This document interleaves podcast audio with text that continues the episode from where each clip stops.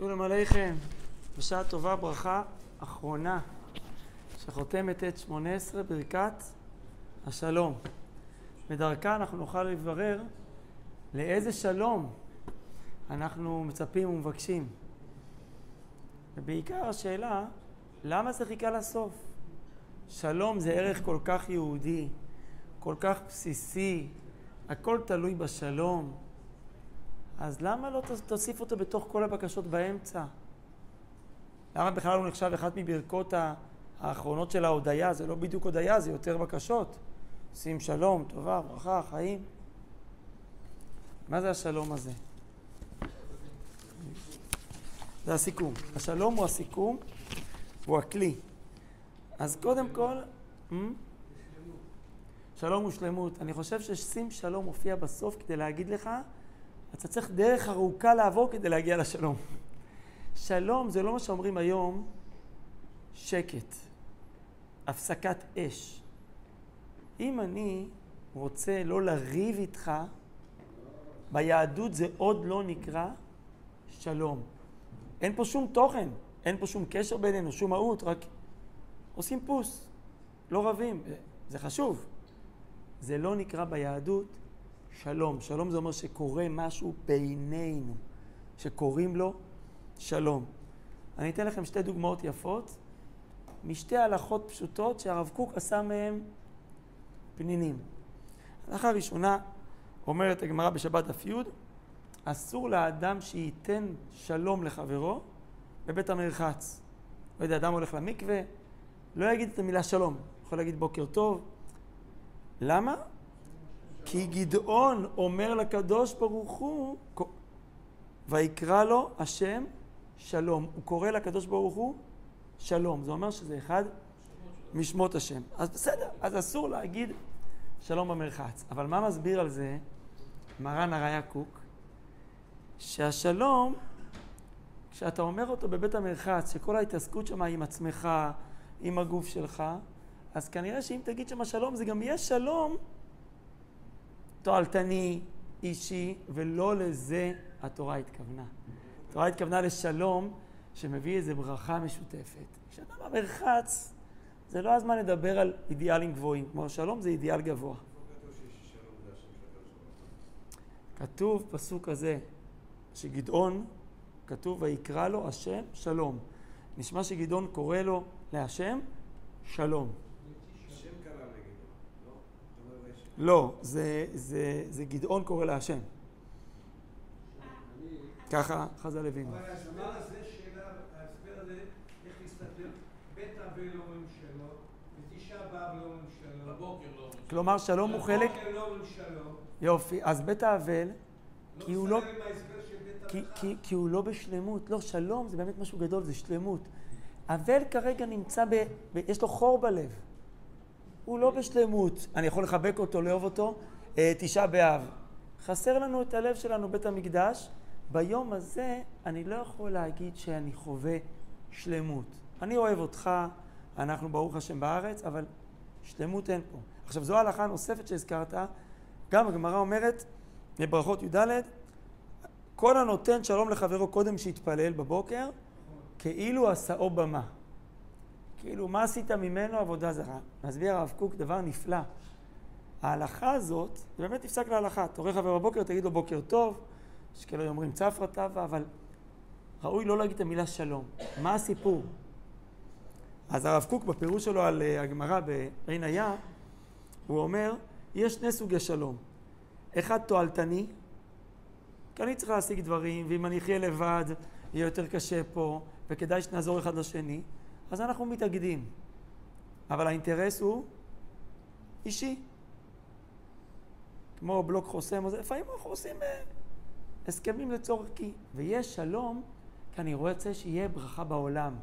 אנחנו צריכים להתאחד ביחד תחת שם השם, וכל אחד ייתן את שלו כדי שיהיה פה חברה טובה. עכשיו, אם אני קם בבוקר, ההלכה הזאת היא באה לרמוז על משהו מאוד עמוק. אם אני קם בבוקר ואני אומר לחבר שלי את המילה, שלום, לפני שדיברתי עם מקור השלום, אז כנראה השלום שאני שואף אליו הוא שלום אנושי. ושלום אנושי לא יחזיק מעמד, כי כי מתישהו האינטרס האגואיסטי ינצח. אז בוא תדבר קודם כל עם הקדוש ברוך הוא, ואז השלום שלך יהיה שלום חזק של קיימה. אז אולי ככה אפשר להסביר את התפילה הזאת. אחרי שדיברתי ב-18 על כל הדברים האישיים והגדולים ועל הגאולה והמשפט ותחזינה עינינו, והודיתי להשם, עכשיו כשאני אבקש שלום, זה לא יהיה כי פלויני אלמויני מציק לי, ורק כי יש לי בעיות עם איזה מדינה שכנה, אז תציל אותי. אני אבקש את השלום הגדול. ותראו את המילה הראשונה בברכה, אני מדבר על הנוסח הארוך, שים שלום. מה זה שים שלום? תן שלום, ברכנו בשלום. שים שלום, שלום זה לעשות סדר ולתת לכל אחד את המקום שלו בפאזל. לשים זה כשיש לך כמה דברים בעד ואתה שם אותם על השולחן. מה? כן. גם ההמשך הבכה, שים שלום תורה וברכה, עלינו. תגידו לי, מתי בעברית אומרים ששמים שלום על מישהו? נכון? גם בקדיש. עושה שלום. תגיד, תברכנו בשלום, תעשה שלום בינינו. שים שלום עלינו? מה זה לשים עלינו שלום? מה זה שלום עליכם? השלום זה אותה שלמות, זה השראת שכינה. תשרה עלינו, אין שלום אמיתי בלי שם השם. תראו, כל זמן שיש אינטרסים שונים בעולם, יהיו מריבות. כשכולם יצאו שכם אחד לעובדיך, יגידו, יש אל אחד לכל האנושות. הוא רוצה שיהיה פה עולם מתוקן, אנחנו נוכל להסתדר. כל אחד בסגנון שלו, לא כולם צריכים להיות יהודים. כן, יוסי. זה סיפור של כל הברכות שביקשנו ב-18. שים שלום, טובה, וברכה, חיים, חסד. זה עכשיו את הכל ביחד מעבדים פה. זה מאגד את הכל. ואפילו הייתי אומר, זה הכלי שיכול להחזיק את כל הברכות. כי יש ביטוי במשנה ועוקצין, לא מצאנו כלי מחזיק ברכה, אלא השלום. כלומר, אתה יכול לבקש המון דברים, אבל אם אין שלום, אז מה יחזיק את השפע? יש שפע, אדם רב איתו, מבזבז אותו, קורע אחד לשני. צריך שיהיה כלי, וזה השלום. אז הרב לא הסביר, מה? זה לא שלום של המילות, כלומר מלחמה ושלום. זה לא השלום הזה. כן. שלום זה גם שם של הקדוש ברוך הוא וגם לשון שלמות, ואני מחבר אותם. שלום זה שנכיר בשורש האחד של כולנו, וניתן כל אחד לשני את המקום הטוב שלו בבניית עולם מתוקן. כלומר, זה הכרה עמוקה בזה שכל מי שפה הוא גם כן חלק מאלוקים. יש לך מקום. אני לא מתחרה איתך, אנחנו בעל העקדה. רבי יצחק הרמה, הוא אומר, שלום זה לא להשיג אינטרסים או לעשות שקט. הוא אומר, שלום זה כמו שיש לך הרבה הרבה הרבה דגים או פנינים, ואתה מביא חוט שחורז את כולם. השלום זה להצליח לקחת את כל הכוחות השונים ולחבר אותם בדיוק. כלומר, השלום זה לבקש שכל כוח ימצא את מקומו מתוך חיבור למקור השלום. יש כזה ביטוי, תראה, ישראל, אני אתן לנו עוד רמז אחד. אנחנו אומרים בקדיש, אחת התפילות היהודיות הכי ידועות, עושה שלום במרומיו, הוא יעשה שלום עלינו. שלום עלינו, אנחנו לא צריכים להסביר למה צריך לבקש על זה. מה זה עושה שלום במרומיו? מה יש שם?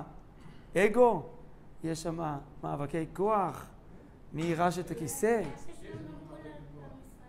נכון, אבל מה זה לעשות שלום בשמיים? בין מי למי?